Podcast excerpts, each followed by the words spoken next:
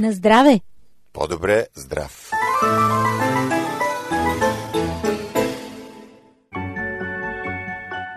Здравейте, скъпи приятели! Добре дошли в Зона Здраве. Аз съм Ради. Здравейте от мен, аз съм Божидар. Започва здравното предаване на Радио Гласът на надеждата. Скъпи приятели, факт е, че през последните години аеробният капацитет на хората е спаднал с 30%. Това се дължи на силното намаляване на движението и засяга всички възрасти и социални прослойки. Ще ви представим едно изследване на Джулиоти, която казва природата определя правилата на играта, т.е. на движението. Може ли да има безболезнено лечение на кариеса? Друга тема в по-добре здрав. Ще говорим и за алергиите, които отстъпват пред имунотерапията. За какво става дума, ще разберем след малко. И поредиците, изпълнени с енергия. Проверени факти и медицински изследвания. Изпитани рецепти и лекарски съвети. С грижа за вас. Защото това е по-добре здрав. Вие слушате Радио Гласът на надеждата. Обадете ми се на телефон 633 533 с код за Плотив 032.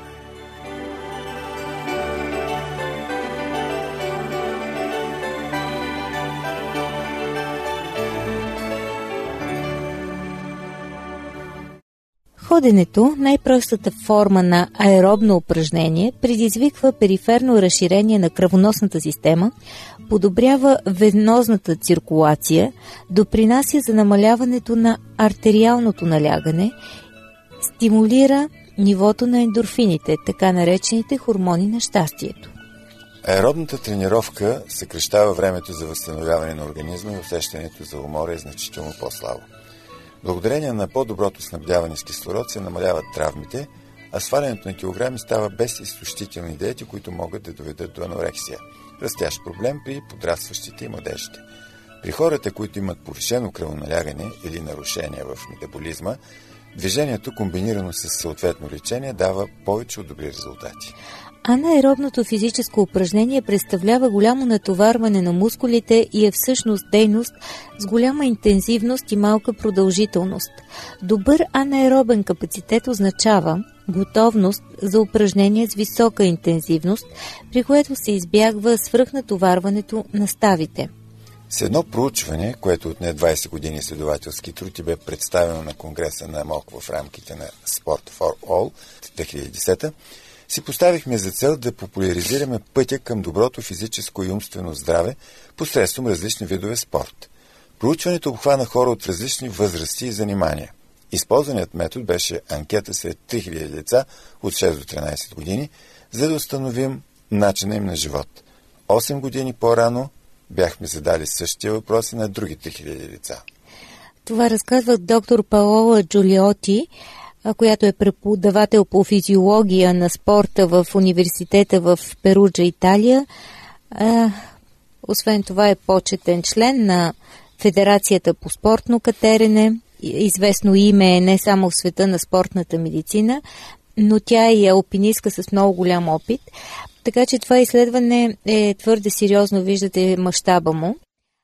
Доктор Джулиоти разказва, направихме проучвания и сред 25 служители в малко градче на възраст между 30 и 55 години и 124 военни на възраст 28-60 години. Изградихме така наречения фитнес профил – той включва аеробен капацитет, сила на бицепсите, еластичност на горните крайници, сърдечна честота, систолно и диастолно налягане, аеробен фитнес и измерване на кожна гънка на гърдите и на корема. Препоръчахме програма за многостранни тренировки. При този подход се избягват хроничната умора и пренатоварването на отделни части на тялото. Включихме и спортното катерене, което е съвсем естествено движение за човека, но в градовете е на изчезване – Катеренето е много полезно за ставната подвижност и за еластичността на гръбначния стълб и особено подходящо при заседнал живот. Опитахме се да насърчаваме движението в естествена среда, екскурзии, но и упражнения на открито. На всички тези хора направихме изследвания след 3 месеца и след една година. При включените в изследването деца установихме висок процент на наднормено тегло и недостатъчно движение. Половината от децата спортуват с родителите си, но от време на време 90% казват, че природата им дава усещане за свобода и биха искали с родителите си да прекарват свободното си време на открито.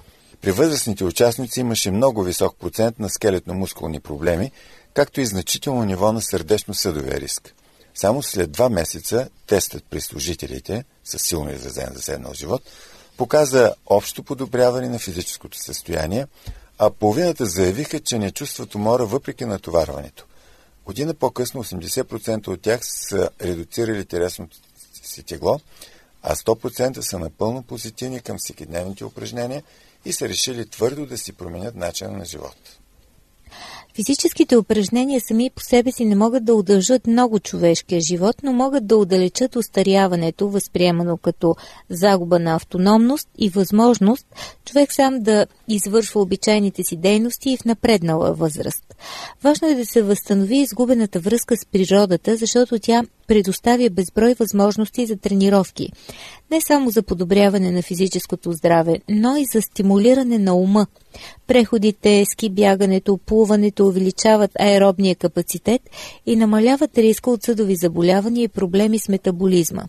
Катеренето, алпийските ски дисциплини, ветроходните спортове спомагат за координацията, заставната подвижност и реактивността. Какви изводи направихме? Информацията и обучението имат силата да променят начина на живот във всяка възраст. Ако в един дом има компютър и телевизор, детето винаги ще е пред тях, а и в най-малкото жилище може да се правят физически упражнения. Всички малки в животинския свят развиват своята интелигентност и двигателни способности сред природата. Защо тогава само човешките деца трябва да бъдат принудени да растат затворени и обездвижени? Възпитанието към физическа активност трябва да започва още от отробата. Очакващите бебе трябва да спортуват, така се стимулира и плодът. Впоследствие това дете може да намери сред природата унези стимули, с които да разгърне способностите си в различните етапи на живота си. Първото движение е стремежът да се подпреш на ръце, после детето пълзи, а стъпи ли на крака, той иска и да се катери. Всъщност, видно е, че самата природа определя правилата на играта. Може би, скъпи приятели, сме позагубили връзка с природата, с естественото в живота и е хубаво да се опитаме да я възстановим, да бъдем повече на открито, на чист въздух, да имаме повече движение, без друго животът ни ограничава в голяма степен модерния живот от физическа активност, така че трябва да направим нещо смислено и волево по въпрос.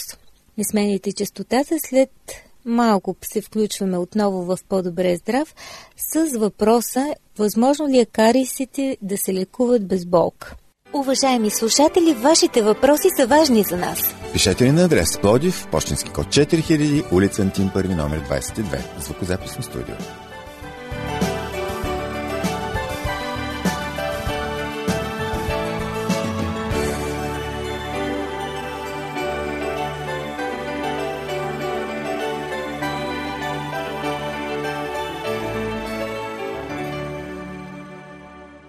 Кариесът е заболяване на твърдите зъбни тъкани и може да засегне както емайла, т.е. щита на зъба, така и дентина, основната тъкан на зъба.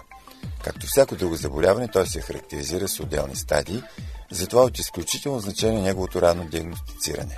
В начален стадий може да бъде приложено бързо и безболезнено лечение. В първия стадий кариесът е само деминерализирана зона и е напълно обратим чрез локална флуорна профилактика – при втория и третия стадий се появява кавитазия, засягаща емайла частично или изцяло. В четвъртия стадий кариесът засяга както емайла, така и част от дентина. При тези ранни стадии все още е възможно прилагането на така наречената микроинвазивна стоматология. При нея не се използват опойки и машинки, необходимо е само и единствено добре изолирано поле и специален препарат. Той представлява специален тип фотополимеризиращ композит, който запечатва започващия карис и възстановява целостта на зъба. Целият процес отнема между 15 и 30 минути. Напълно безболезнен е и не оставя лоши спомени. В пети и шести стадии кариесът вече е засегнал съответно по-голяма част от или изцяло дентина. В тези случаи единственото решение е консервативния подход с почистване и изработване на пломба. Кариесът, подценяван от много хора, е втората най-честа причина за загуба на зъба. Дори в 21 век, когато съществуват профилактични програми за борба с това заболяване, не можем да се преборим изглежда с страха от заболекаря. Новите модерни методи за болечението като микроинвазивната стоматология могат да премахнат неприятните асоциации, но от изключително значение за правилен подход е ранното диагностициране при регулярните контролни прегледи. Скъпи приятели, вие сте с радио Гласът на надеждата и по-добре здрав с вас Пожидар и Ради. Продължаваме с една тема, която засяга много хора напоследък. Алергиите могат ли да устъпят пред имунотерапията? За нас вашето мнение има значение. Пишете ни на адрес Пловдив 4000, Антим 122, звукозаписно студио. Животът в бетон и на асфалт ни лишава от контакти с естествената микрофлора и ни прави алергични. Защо алергичните състояния се увеличават драстично?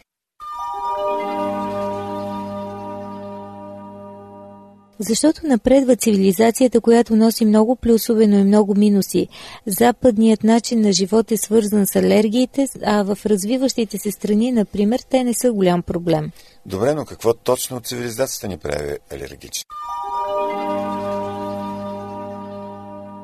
Факторите не са един и два и са комплексни. От една страна, стерилният начин на живот. През цялото си развитие човечеството е живяло основно на открито, в много тесен контакт с животните, с пръста, с растенията.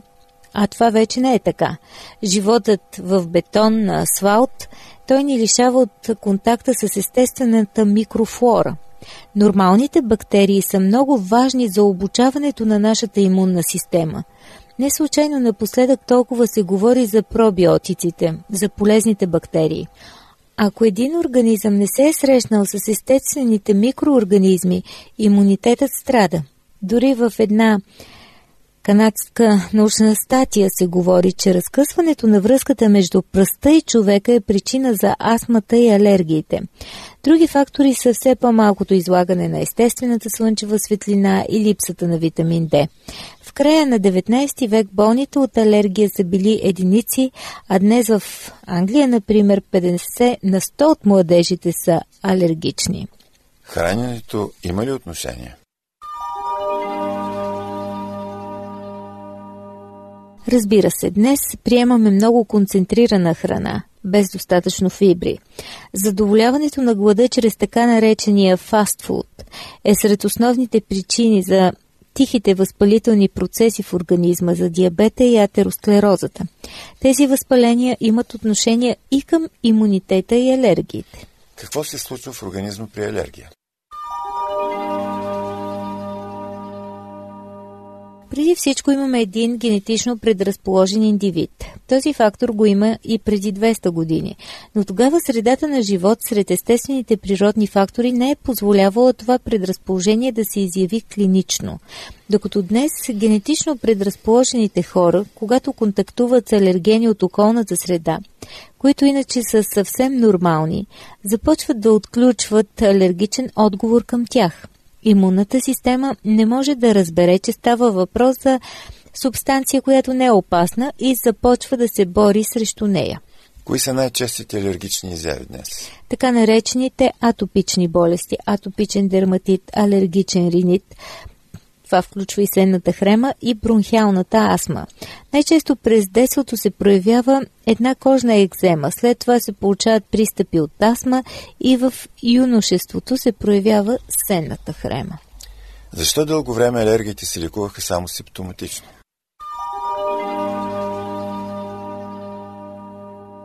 Не е точно така, защото първото лечение на алергиите всъщност е имунотерапията още преди 100 години. До тогава тя не е била съвършена. Имала опасност от тежки алергични реакции.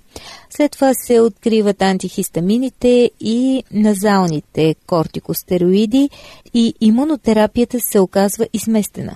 Но хората имат по-големи изисквания, могат да се излекуват, а не просто да потискат симптомите си. Какво представлява днешната имунотерапия?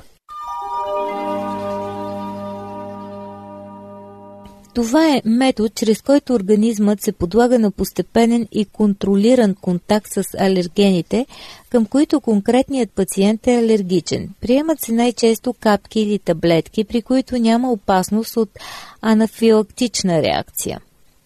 Препаратът се разтваря под езика за няколко минути, където контактува с имунните клетки в лигавицата.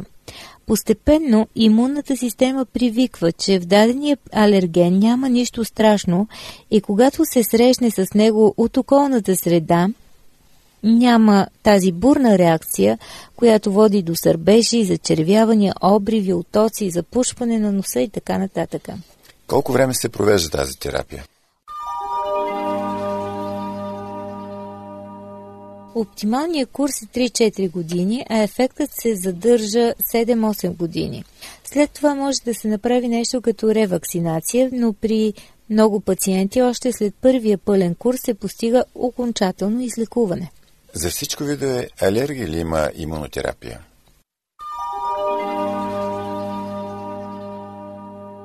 Имунотерапията е много ефективна при респираторна алергия, т.е. астма и сенна хрема, причинени основно от полени и от микрокърлежи. Също така при алергия към уси, пчели, кучета и котки. По отношение на храните обаче все още няма имунотерапия. Правят се опити, но към момента единственото лечение е избягването на съответната храна. Кой трябва да предпише имунотерапия?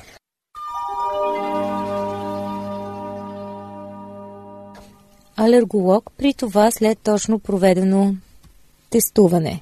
Това лечение може да се прилага от детска възраст, обикновено над 5 години, до хора над 50-60 години.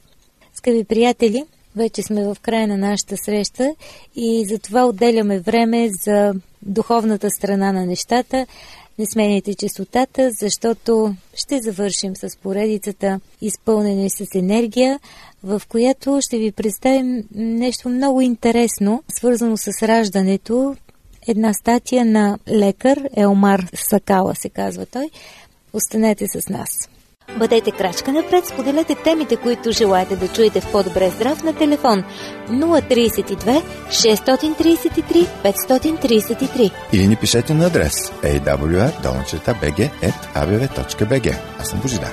Аз съм Ради, очакваме ви и с удоволствие ще включим ваши материали в предаването.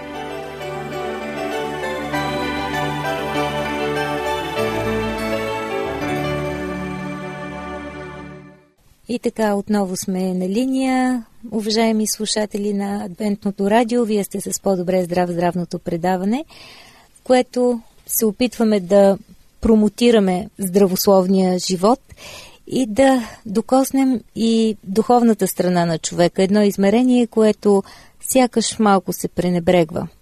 Избрахме за мото на рубриката днес Псалм 111, втори стих. Велики са делата Господни и следими от всички, които се наслаждават в тях. А това ще ви докаже напълно една малка статия на доктор Елмар Сакала. Израждал съм хиляди бебета, но все още съм удивен от това, как Бог е създал този удивителен процес, наречен раждане. Когато и се изпълни времето, бебето е готово да напусне своя топъл и удобен дом в тялото на майка си. Разстоянието, което трябва да пропътува през родовия канал е кратко, но въпреки това потенциално опасно. Относително по-голямата глава на бебето трябва да премине през косно отверстие в канала, което често пъти е по-тясно, отколкото изглежда на пръв поглед, за да бъде удобно. В горната част на родовия канал – Косното пространство е по-широко в страничния диаметър, а в долната му част в предно-задния. Но тъй като създателите формирал както бебето, така и неговата майка, той ги е определил да си паснат заедно по един почти съвършен начин. Чрез внимателни серии от бавни въртения и обръщания на главичката на бебето, раждането обикновено става гладко. Бог е планирал, когато бебето започне да се движи надолу в родовия канал, главата му най-напред да се прегъне напред, така че брадичката да опре в гърдите. Това позволява на най-тясната част от главата на бебето да си проправи път. А за да се подпомогне процесът, задната част на черепа на бебето е все още достатъчно мека, за да промене формата си според отвора. Когато родовите контракции леко, но твърдо тласкат бебето напред, тогава главата му се върти странично, така че да може да се плъзга през горният родови канал. След това, когато бебето навлезе по-нататък, главата му се завърта на 90 градуса, което й позволява да премине през средната част на канала. И накрая, когато бебето изплува от майчиния родови канал, главата му се накланя назад, правейки израждането много по-лесно. Тези грижливо оркестрирани движения и въртения стават без никакви усилия от страна на майката или на бебето. Те стават естествено поради формата на бебешката глава, когато тя се среща с костите на майчиния таз. Какъв удивителен архитект и инженер, който е планирал това прекрасно и чудно изпълнение. Пред лицето на такова доказателство, трудно е да не се вярва в един любящ Бог-творец. Да, съгласна съм, Божо, наистина е трудно. Удивителна иллюстрация. С нея слагаме точка на нашия разговор за днес, но вие знаете, че може да ни слушате всеки понеделник в По-добре здрав. По това време на тази частота, но ако искате нова порция здрава или друга духовна храна, ще намерите в сайта ни awr.org. Хубав ден и останете със здраве!